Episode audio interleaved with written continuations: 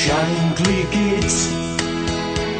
I heard a Kopite calling. Hello and welcome to a special edition of the Kop Table podcast. I'm your host, Peter Phillips. Alongside me co hosting this evening is our regular, Peter Collis. How are you, Pete? Yeah, I'm good, mate. How are you? Very well, thank you. Okay, on tonight's show, we have Nick Tanner. Nick made 51 appearances for Liverpool between 1988 and 1994, scoring one goal in a Merseyside derby. Nick has also previously played for Bristol Rovers and had loan spells at Norwich and Swindon Town. Nick is now currently a freelance media analyst and corporate events manager who is hosting Stars shows up and down the, the UK with many of the LFC legends involved. So, very warm welcome to the show, Nick. Good evening, both Peters. That's going to get confusing. It is. yeah, it's absolutely fine. Okay, what we're going to do, next, start off from the beginning. You're playing for Bristol Rovers as a midfield player, making your debut, 20 years of age. Three years later, Liverpool come calling. How did it all come about, and what was your feelings when you heard of the, the interest from Liverpool Football Club? People have probably read it, but it's it's one of the funniest stories ever because, uh, uh, as I said many a time, I didn't really want to be a footballer. It just sort of came along, and I enjoyed playing football. And professional football was a million miles away from from where I was in Bristol, just going out with my mates on a Friday night, like most people do nowadays, and yeah. having a few pints on a Friday night and playing football on a Saturday. Then I got a, um, a little bit better and got started getting paid sort of seven pound a week for playing for Mangotsfield. And uh, because Bristol Rovers were in such financial turmoil, I think they were looking for local lads, and about three or four of us got picked up from Mangotsfield and started playing for Bristol Rovers. And I actually made my debut when I was still working at British Aerospace. Came on as sub against the, our arch rivals Bristol City and managed to score in that game as well. So and then had a few pints and as you do afterwards, and then went to work the next morning at seven o'clock. So it was one of them sort of things. So uh, playing for Liverpool was was a million miles away from where I wanted to be. So um, and again, with Bristol Rovers and had no ambitions apart from playing every week, earning your money, doing the best you could. And to my surprise, that um, Ron Yeats was watching the game, and apparently he heard I was gonna, you know, my contract was was running out, and I didn't really want to stay at Bristol Rovers, and he inquired. Choice then of either going to the league champions, which were Liverpool at the time, or to Torquay. I think avoided relegation from the whole league by about two points. I think so. I went from one extreme to the other. I was going to go to Torquay and ended up going to Liverpool. So they all say you need a bit of luck, and I think I had a bit of luck though that I went out and give hundred percent every game. So one of the things I always told the players when I managed later on is you never know who's watching. You know, to just make sure you give hundred percent. So that's how it happened, really. So it's quite a shock, really. So uh, I bet you it took a very long time to make that decision, didn't it, Nick, between um, Torquay United and the Reds? well, funny enough, the conversation I had with Cyril Knowles, who, who, passed away, but it was a wonderful chat we had for about an hour on the phone. He was telling me about all these, um, you know, lovely women. Then you're a single lad, and we got all the students from Scandinavia and stuff. So he, he sort of selling it quite well to a to a single lad of twenty back in them days. And um, when I spoke to Kenny, I couldn't understand a word he was saying, like a lot of people. But so, uh, and I thought it was a wind up. That's a genuine story. I did think it was a wind up. That one of the lads winding me up. So, bearing in mind this was the days when we didn't have mobiles, so you had one phone in the house, and it was. Uh, I thought it was my dad who shouted up to me, but it wasn't. It was my mum. Took the phone call from Kenny, and and it was my dad who actually shouted up, but it was my mum who took the call, and I just said, "Don't be stupid." Somebody called Kenny, and it was like, it didn't really register. Do you know what I mean? It's one of them sort of things. So, but yeah, it, I, there was a number for me to ring, and I rang the number back, and it was Kenny Dalglish on the end. So when I saw the number, that was when I realised it was actually true. So. Fantastic story, Nick. Yeah. Story. Superb. I'm going to go over to yeah, one and only goal for Liverpool. How did it feel to score a goal at Goodison Park in a Merseyside derby? Well, I I would say the the best feeling I've ever had was the Bristol one because it was something you know it was against our arch rivals, but a close second is is obviously that goal against the arch rivals. But it and it was unexpected because it was back in the days and it only just crossed the line. And nowadays yeah. it would probably be 50-50 whether it went in or not. But you know, it was one of them things. And I remember Marsh, Mike Marsh was playing. I got get on well with Marsh, you know, always have done. Do you know what I mean? We roomed together and stuff like that, and came sort of through the reserves to it. So him being on the pitch as well, I can remember him, you know, grabbing me around the neck and all that sort of stuff. So that was one of the first things I thought about was, oh God, I might have. But it, it, I think it was more of a shock than anything else that I actually scored. So I came close a couple of times. I mean, it was in them days when we didn't really practice corners or anything, so you didn't practice set pieces. I can't ever remember doing anything um, on a forward sort of sense going forward. I'm going to do this, we're going to do that. It was just taken for granted. You just went wherever you wanted to go. So it's one of them. And I somehow ended up at the near post and uh, got a deflection and it, it well, went through Neville's legs, I think. But so yeah, it was just a bit of shock, really, to be honest. Yeah, superb. Would you say that's your most uh, memorable moment as a Liverpool player? Will be because obviously it's in the press and everything. But I, I actually, I mean, I again doing this book, I'm, I'm sure going to do a book from Afield to Anfield to just show people that it's not, you know, an easy ride all the way through. But if you do keep trying, you can actually end up achieving things. And I see so many players. I even see them now from my Bristol days when I was playing for Mangotsfield that said, "Oh, I was a better player than you back in the day." And I always look around and say, "Yeah, but I worked harder, obviously, because I got on more and I made it all the way through." People always doubted me all the time. You know, you weren't good enough to go to to play for Mangotsfield first of all. Then it was you weren't good enough to play for Bristol Rovers, and then I still get it to this day. You weren't good enough to play for for Liverpool, but you know, I just think I, I was I, I, worked hard and I tried hard. So exactly, and making yeah. fifty one appearances and to be still uh, the red shirt and the name on the team sheet by people like Graham Souness, you can't have done much wrong, Nick. Okay, um, 1989, making your debut against Manchester City. How did that feel to pull on the red shirt?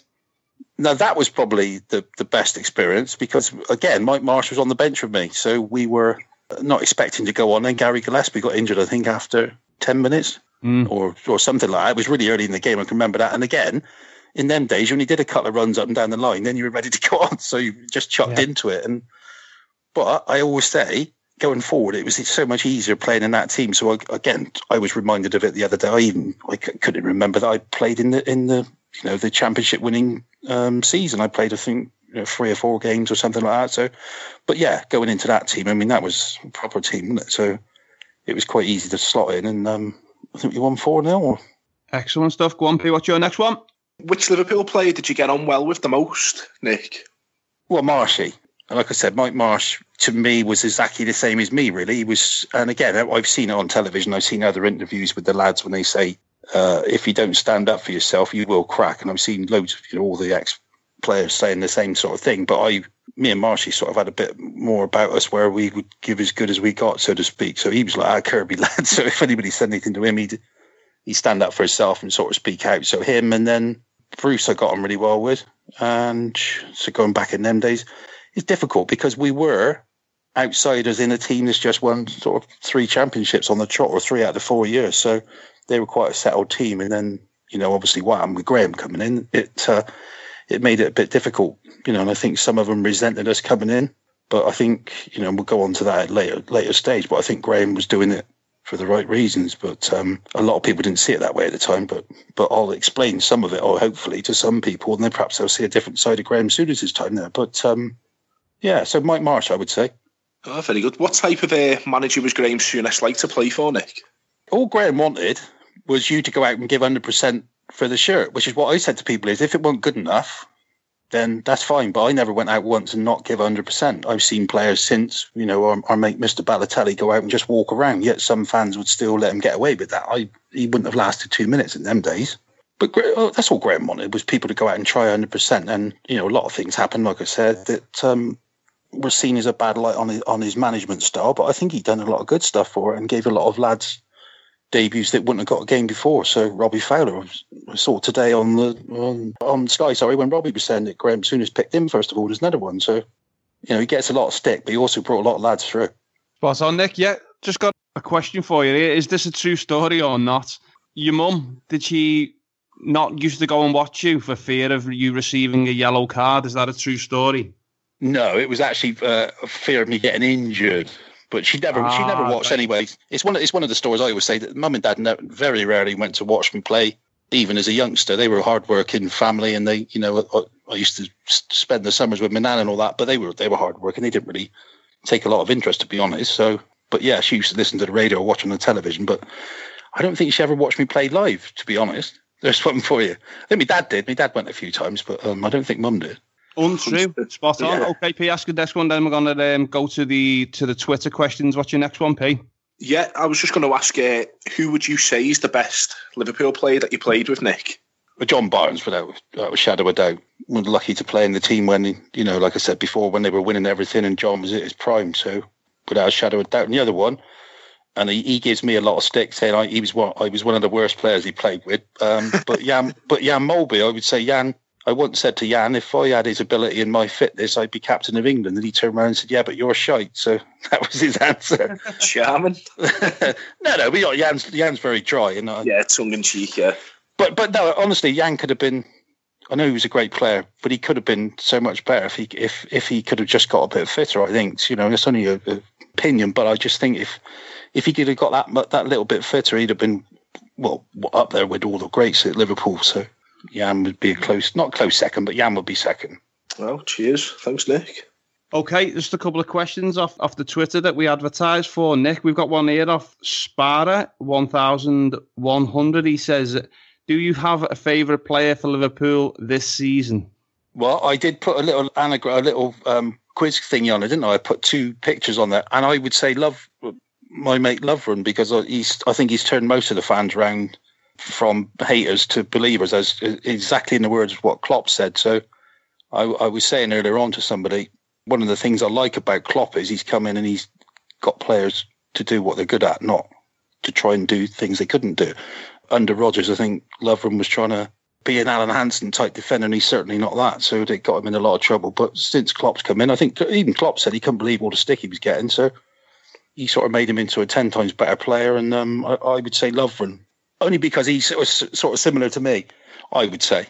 Yeah, I, I actually seen them two little um, pictures that you wrote back to him on Twitter, and to be honest, I couldn't work out who it was. I was thinking, oh, oh, runner. So I couldn't think who it was, and now you, you just you just nailed it there with with Lovren. Yeah. Okay. Next question is from uh, Liam Fargan. Oh, we've actually answered. You've already ans- answered that one. You said it was John Barnes. He asked who was the best player that you um, played with at Liverpool Football Club. Okay, let's uh, go to the to the next question. What we had, right? This is off the Liverpool sixty six. Ask Nick for me. Was he su- surprised that a club like Liverpool Football Club came in for him as a, a relatively unknown player back at uh, Bristol City? Bristol Rovers. Bristol Rovers, sorry. yeah, as I said before, yeah, total surprise. I was I was going to Torquay at the bottom of the league and ended up going to a team at the top of the league. But I, I didn't have any pretensions to get in the team. And one of the things that everybody knows about is how they used to get players from the lower leagues in them days and spend three or four years in the in the reserves. And I, I was just not expecting to play. You know, I mean, I didn't. So you know, it was a total culture shock for me uh, when I went there. So no, I didn't expect to go there. Obviously, yeah, that's what I said. It's one of them surreal things. You got a choice from the worst, one of the worst teams in the league, the whole league, to one of the best teams in in the world, in my opinion. Yeah, another question here. Bruce Grobbelaar, do you have any uh, any untold stories about Brucey? Yes, but they're going in the book. Ah, But right. I can now. I can tell you one. Can you reveal one? I'll reveal one that happened to us on my first ever trip, and we were playing in a pre-season tour in La Coruña in Spain in the tournament, and we I think it must have been the uh, over the European Cup final I think was on on that night, and we went for a walk. Bruce said, "Do anybody fancy going for a walk?" Which I just thought meant go for a walk, and we went and we had a couple of beers. That's all, and then we watched the game and we got back and we literally had a couple of beers. But when I got back to the room, I was rooming with Jan Molby. He said, uh, Ronnie Moran's been round, which he used to come round checking where you were. And instead of sort of saying, well, yeah, he's gone for a walk with Bruce, Jan said, I ain't got a clue where he's gone. So he dropped me in it. And then, so the next morning in training, they obviously knew. And Ronnie Moran sort of said a couple of things to me. And I just didn't think nothing of it. Went out in the game. First half, Bruce, brilliant. I think we were nil nil at half time or something. Came out in the second half. He stood on the ball once, give a goal away, dribbled out with it another time and gave another goal away. And it was like, oh my God, here we go. And then Alan Hansen got injured. I mean, one of the funniest things ever, me and Mike Hooper were carrying him because we didn't have didn't have a stretcher for whatever reason. And it was like a windy sort of steps going down, and we banked. Must have he had he did his knee ligaments in, but we were carrying him. So we in between the two of us, and we must have hit his knee about ten times going down these stairs. I think we made it ten times worse. But um, obviously after the game, Kenny went ballistic and to me. You know, your first ever trip, and you're, effing doing this and you're effing doing that. And fair play to Bruce, he put his hands up and says it was him who, who sort of got me to come out. But yeah, so we were on a curfew then for the rest of the trip. But I did actually play in the next game. I think we won 4 0. But so that started off with Bruce, and we had loads of other escapades like that. But um, yeah, he could have got us out of trouble if he played well, but he did his normal, brilliant first half, and then one of his clown moments in the second just turned into a farce. Yeah, at least there was no um, La Manga moments with fire extinguishers going off and stuff like that. It was only a few beers, wasn't it? It was, it was literally a, a couple of beers watching the. We had probably had one in the first half and one in the second. I'm sure, we'll find out what, what game it was in the European Cup that year. You probably, if you looked at it, but literally went for a walk. But it makes it ten times worse when when that happens the next day and everybody thinks you've been out and had ten points, but we hadn't. And Yeah. I can remember Evo because the next night everybody else went out and we had to stay in the rooms. And I can remember Evo coming into the room and he was absolutely paralytic, you know, giving us a load of stick.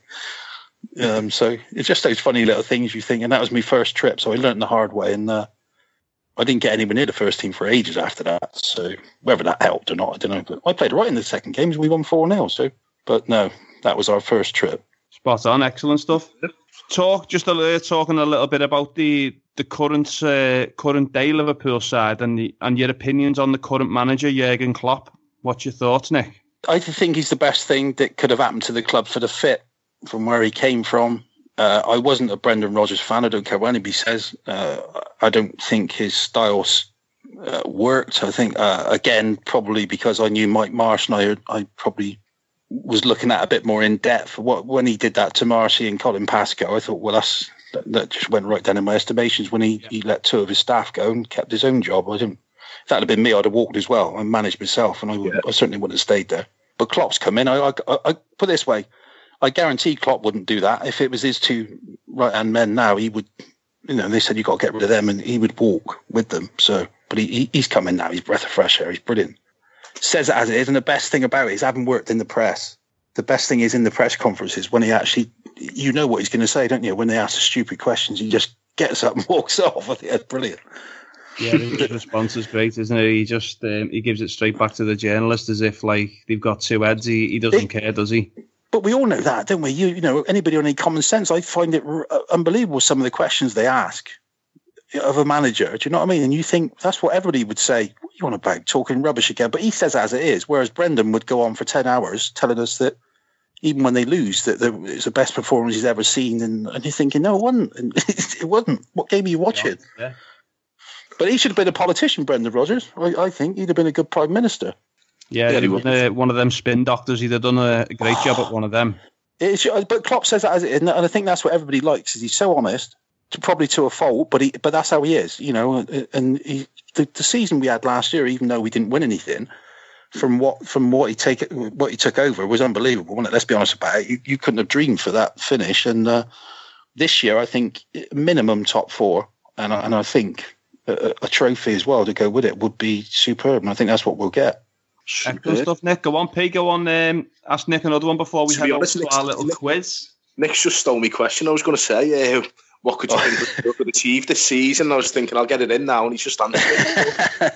no, but I, do- I genuinely do because I think you know you've seen the first few games. Everybody's got sort of carried away with the Burnley game, but like I said to somebody the other week, they didn't even play that bad. It's just that they didn't score. They had so much possession. Yeah. Had they got one, they'd have got two or three. And I think Burnley had two shots and they got two goals out of it. So they didn't actually play bad in that game. It's the games like that when you think if they'd even got a nil nil out of it and they couldn't score and not let the silly goals in. But one thing I would say in this day and age is it's impossible to be a, a, a defender nowadays. You know, and it's it's difficult. You know what I mean? I mean, I, I used to when Brendan Rodgers was manager, I was looking at the two centre backs and thinking, I'd hate to be them in that sort of team. The way they played, Do you know what I mean? It was they get stretched all over the place. They're expected to play in it.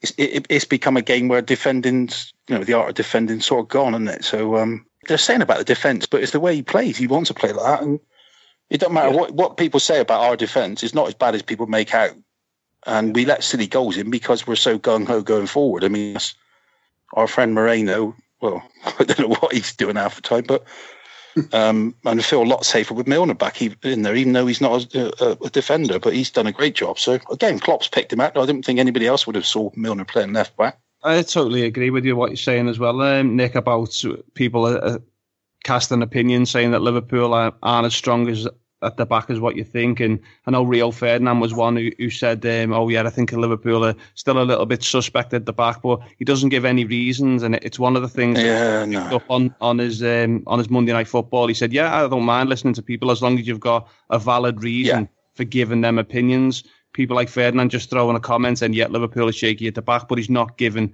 an opinion. He's just saying something that. They're like, Yeah. like following the crowd. He, he's like a he's like a sheep. So it's Yeah, not- Do you That's know the problem you've got is though, isn't it?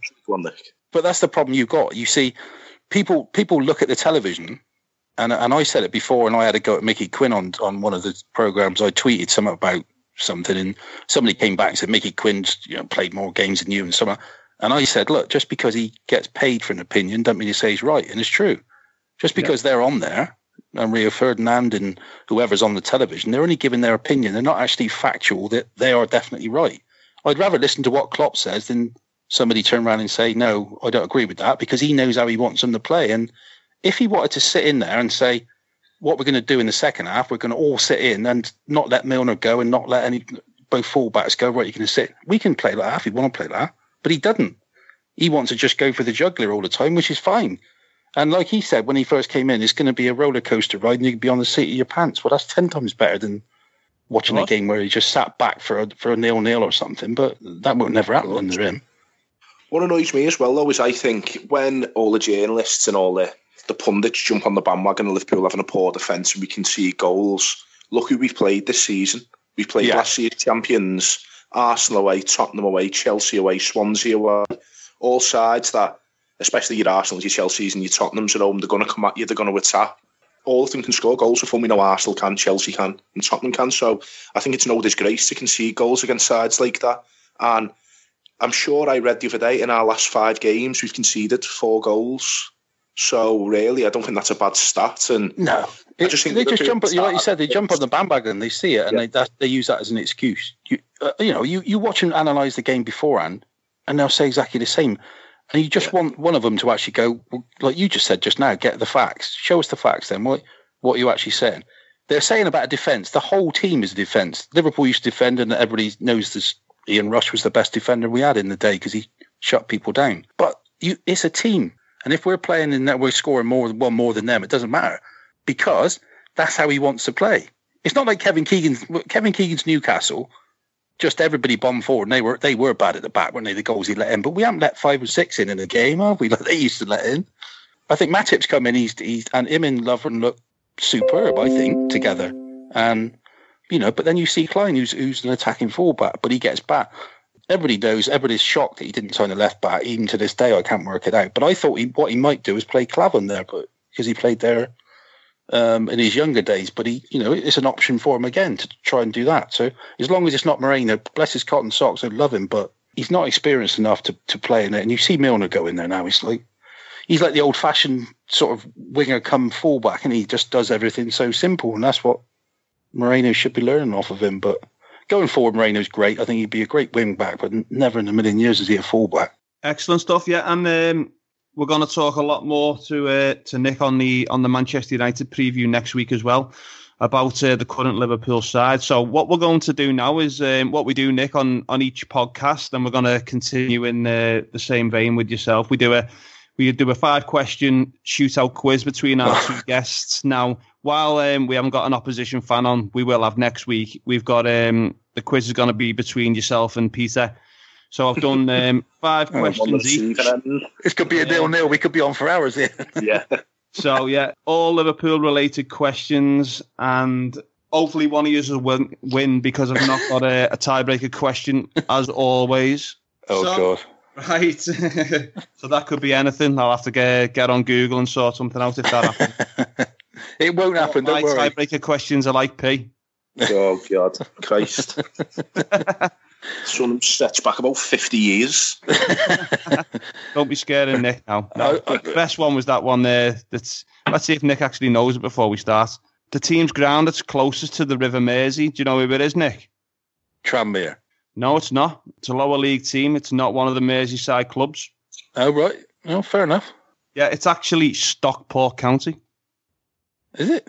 Well, Yeah. that's the- yeah. Well, you know, if we're asking questions with Stockport in it, I mean, uh, We got no chance, have we? It is definitely going to be a nil-nil. We're going back to Brendan Rodgers days. No, that was just a tiebreaker question from the past. Ah, right. One of them that we asked with uh, Matt Smith off BT Sport, weren't it? P? And Yeah. I think, um, Matt got it as well. Did he? yeah, Matt got it. Yeah, he did. Right, first one is for Nick. First question, Nick. Who is the second highest scoring Welshman for Liverpool behind Ian Rush? Dean Saunders. No, it's actually John Toshack. I was going to say Toshack, yeah. Should have given me that, me that Good one. start. John Toshack. Okay, your first question, Peter, is who wore the number eight shirt before it was taken over by Steven Gerrard? Oh my god. Um, I know that one. do you know that one, Nick? Yeah. No, I don't really know. I'm just putting pressure on you. So I ain't got a clue. I'm, I'm going to say someone outrageous like, I don't know, Leonardson. Nah, you're gonna kick yourself. Who? Emilio Heskey. Oh, Oh my my god. God. Joe, what? I had him on the back of my shirt as well. What an. It's the Hey, that's one of, that's one of the things. Whoever invented that, putting names on the back of the shirt and having squad numbers, must have been linked, mustn't they? Come on, be honest. We didn't have them in our day. You just get you got picked one to ten or uh, one to eleven, so ten outfield shirts and the keeper. But whoever Yeah. come up with that was a masterstroke, wasn't it? Showing me age now, but when I was a kid, we couldn't get the um, even shirt numbers on the back, and I used to get like one of my old shirts and draw a number seven on the back. My mum used to go crazy. well, put them on your shorts, innit? Remember when you used to have the numbers on the shorts as well? yeah, that's it. And then, like once the Premier League started, the names and numbers all came in, and that was it. It just uh, it just took off, didn't it? Yeah, that businessman, he sorted that out. It certainly did. Right, second question for yourself, Nick, is who was Kenny Dalglish's last signing during his first spell as manager? His first spell, uh, what was it? the last one would have been. I got a funny story about him. If it's the one I think, I would say. Oh, God, I got one or two. I'm going to say Paul Stewart. No, it was actually David Speedy. Oh no, seriously, I was going to say David Speedy because. We, no, oh, I was honestly because we had a story about him and Graham Souness on the airplane, and it, it was hilarious. It was on the, one of the trips abroad, and he was he had a few drinks. He was calling Graham Souness Rottweiler, so it, it, it was quite funny. And he, he, I think he was left at the airport. We didn't see him again, so it was one of them where he got off the plane. But I was going to say Speedo. Honestly, I had one of the two, but I got the wrong one. So if there is a tie break, that's technically nice. and, Have it. you know, no, no. Not to worry. Second question for yourself, Peter, is who scored the first goal for Liverpool under Jurgen Klopp's reign? Emre Can. It's a very good answer. I remember it was a German. A German for a German. Good stuff, P. Okay. Next one. Is that right? Is it? Yeah, yeah, I remember correct. that. Having that, you've colluded there. You've texted him and told him. Yeah, the yeah, no, I, I will not do that. Um, You should have said, "How'd you say? How'd you say Chan?" Because I think it's John Bradley in it on the commentary keeps saying Gian still. I think he's the only one who does it now. But I used to keep tweeting them when they were going Emery Gian, or they used to say it in a funny. it's Chan, isn't it? It is Chan. It's we Chan, confirmed yeah. that? Yeah, good. yeah, someone called Emre, someone called him like you said, Emre Jun. Gian, that's what John Bradley does it on the LFC TV, but I think he stopped doing it now. There's loads Yeah. of of like Smyson, Honcho, and you used to have Smeetzer, Smycer, yeah, Henchos, Honcho. Sammy And Jaws. Hypia, Hypia, Hoopia. Yeah, Hyper. They're kite, they're kite. Used to be loads, didn't they? yeah. These pronunciations. Right, okay, then so where are we up to? It's uh, 1 0 to Peter. Third question to Nick. Right, here we go. Who provided the assist for Dejan Lovren's header in the dramatic win against Borussia Dortmund last season? Milner. Very good answer, Nick. Good answer. Yeah. I remember I was slating him from the paddock. yeah, I know. I- so was, that's what I said. So was everybody else. he put a corner in about um, 20 seconds before it. Well, about I'd say about a minute before it, didn't beat the first man. Everyone Yeah. was screaming at him, and then next thing he goes and uh, chips one in right on Lovren's head.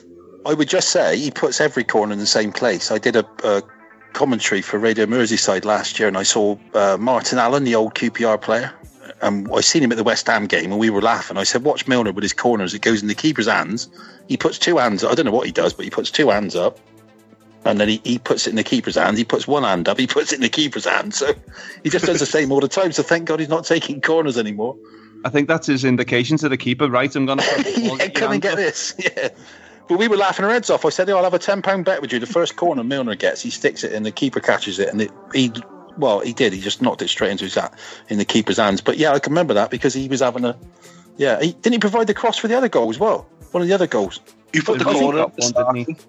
I think he actually crossed it for two, for, for two goals. Or, the two, or yeah, so two assists he had. It might have been Sakho's. Yeah, Sakho's quite possibly header. was that goes. Yeah, And to And be one, honest, one was left, one was a left foot, and one was a right foot cross. Yeah, It That's was, what I can remember about. That should be an extra point. I'm trying. I'm glad I got one right. I'm happy with that. yeah. So it's uh, it's one apiece, and now we're on to your third question, Mr. Collis. Right, who scored the final goal of the Brendan Rodgers reign? Danny Ings. Another good answer in the Merseyside derby. He did. That's two one to Peter. Because I Okay. remember, I remember that game. I remember being there at Goodison, and after and when the final whistle went, Rodgers come over, and it was as if Wow, it was yeah. uh, like a, a farewell clap. And I remember saying, "He's, he's got after this." Yeah. Yeah. With his little hand claps. Yeah. Look at the difference in him on the sidelines up to the clock. Like, I was watching some back the other day when they were showing the goal. He, I don't think he even got animated when Suarez was scoring on him goals from about 40 yards and stuff. He turned around and showed him, and he was still doing a little clap with his hands. I Come on. Writing in his little notepad. Yeah. Yeah, fish and chips he was putting in there. I got to have fish. Got to get the missus some fish and chips. Right. Fourth question for yourself, Nick. Yep. Who scored the last goal for Liverpool during the 15-16 season? I thought you were going to say fifteen twenty two then. Um, 15 16 season. Yep. The, last, goal, yeah, it would have been anticlimax.com. It would have been 15 yeah, what was it? Coutinho. Give you a little clue. It was the Eu- Europa League Cup final, wasn't it? You can give me a clue. No, I said Coutinho, so no, I'll stick with that. Oh, sorry. I- It's actually Daniel Sturridge in the Europa League final. all right. Well, there we are. I'm not going to argue with that one. I was nowhere near. okay, Peter, your fourth question. From which club did Liverpool sign Momo Sissoko? Oh, Valencia. He's nailed it again. Rapid. there's a conspiracy going on here. You're text. I can hear you texting. Honestly, He's on- there's no he was on the verge of signing for Everton, wasn't he? He was. Yeah, he was actually. Um, yeah, he played in a game at Anfield, and it, it was during the warm up. I remember a story about uh, the Liverpool coaching staff watching the game, and it was Momo Sissoko who took the eye, um, and he followed them ever since, and ended up signing him from from Valencia. Yeah. So That's it. yeah, fifth question for yourself, Nick. Who scored the winning penalty for Liverpool versus Rome in 1984? Alan Kennedy. AK. AK is correct. Yeah. So that's three apiece, isn't it? So Peter, No. you- I'm only on two. oh, you on two? Sorry. Oh yeah. I don't cheat. I can't cheat. I'm no good at that. Honest I'm- man. I'm keeping scores wrong there. Okay, Peter, your fifth and final question. Anyway, you have took the quiz, but your fifth and final question is: Who scored two goals for Liverpool in the 2005 Super Cup final versus CSKA Moscow? right. 2005. I'm torn between Cisse and Garcia. Is that text going? I could hear the text Yeah. going then.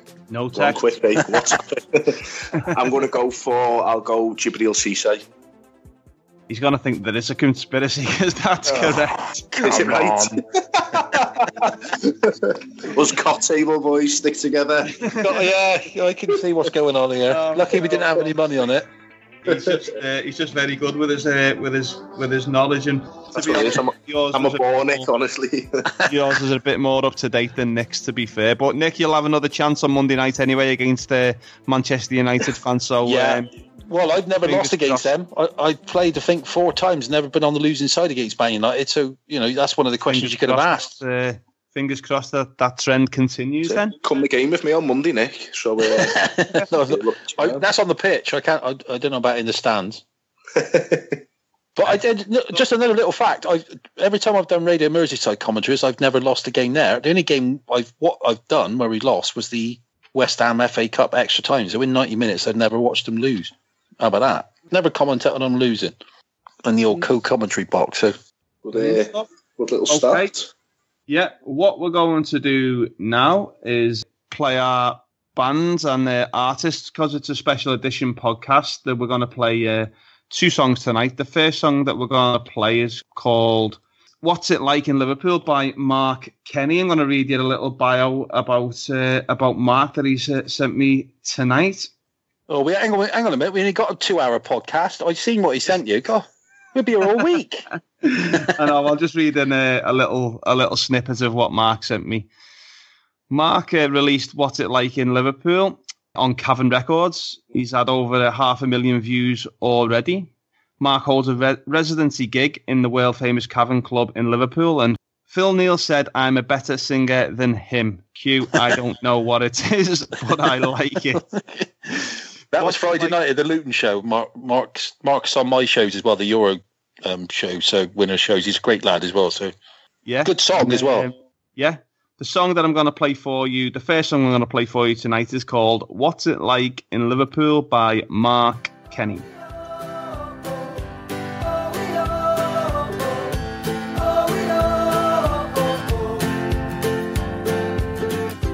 I wish I were there.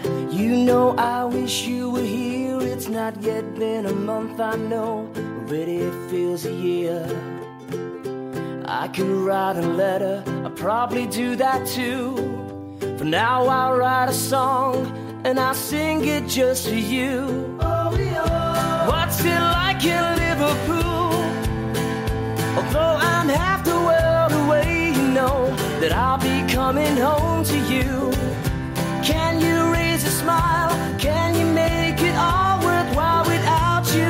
I don't know what I would do, but I'll be home soon.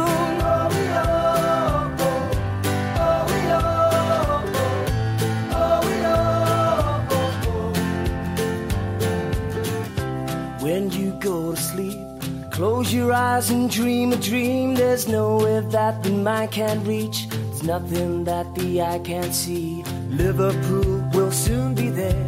We will dance without a care. For that I know we must go. The city waits for you. What's it like in Liverpool? Although I'm half the world away, you know that I'll be coming home to you. Can you raise a smile? Can you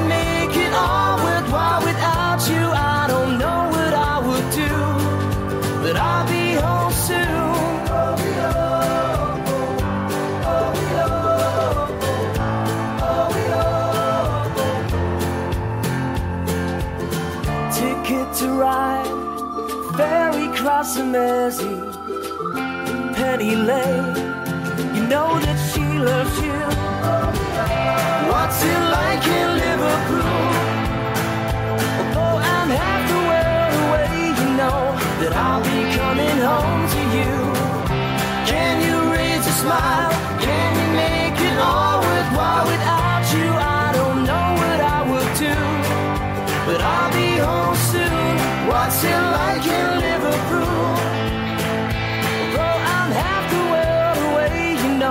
that I'll be coming home to you. Can you raise a smile?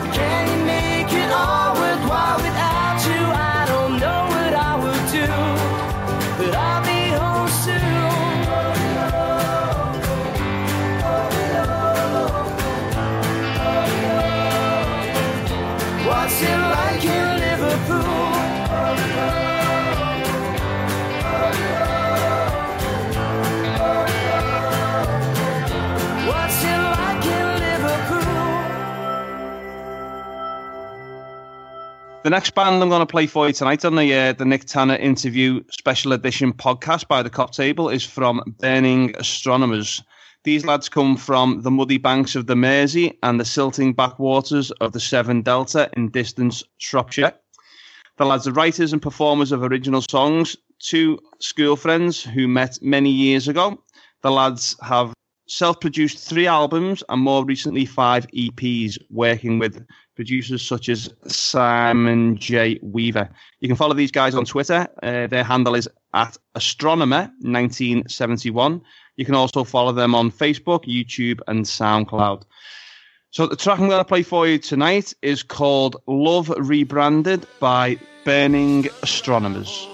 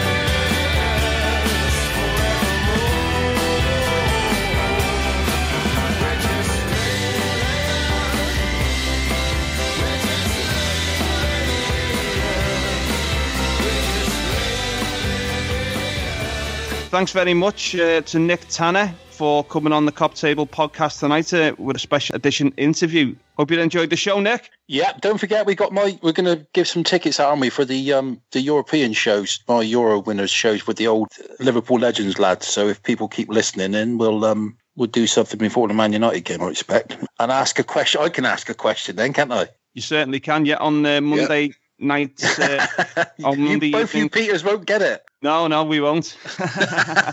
yeah, yeah, so on um, Monday night's evening, Monday evening's podcast, uh, the Manchester United preview. Nick's coming back on the show, and he's going to be asking a question, and uh, the listeners can uh, get the chance to win some tickets to the Shankly Hotel Legends show on the 10th of November. So stay tuned for that one, and with a chance to win tickets for the show. So yeah, once again, thanks very much, Nick.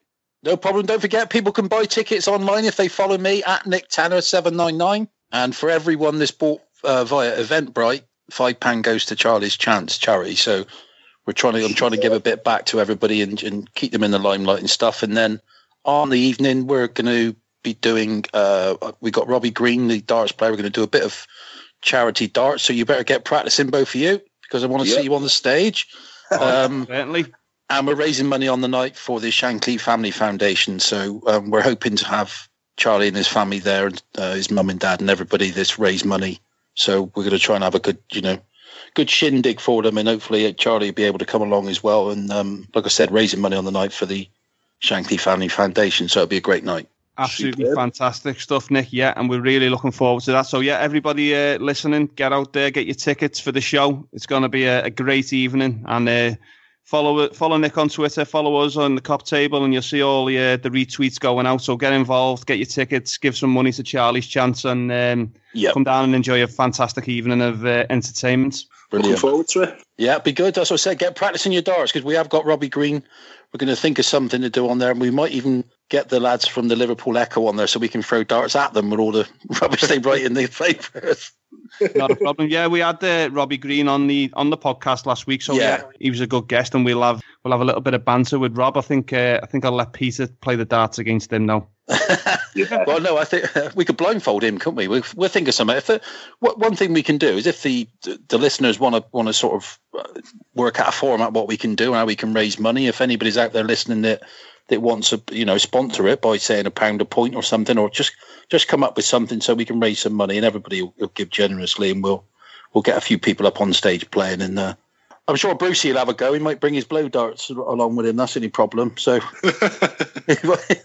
I did see him play darts in Bristol once, so just quickly, and uh, he wasn't very good. So if you if you're putting your money on anybody, don't put it on Bruce. He's probably got one of them big sponge hands with the fingers sticking up.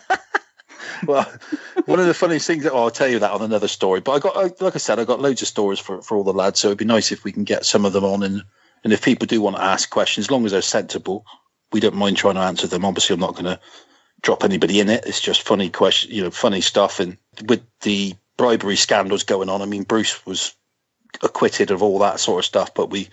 You know, everybody's got some good stories about that. We've all had a laugh with him, and I'm sure he takes it in a good way. So, I look forward to speaking to you all soon. Thanks very much, Nick. So that's the special edition Kop Table podcast interview with Nick Tanner. All done. Tune in on Monday night for the Manchester United preview. Thanks very much from the Kop Table. Good night.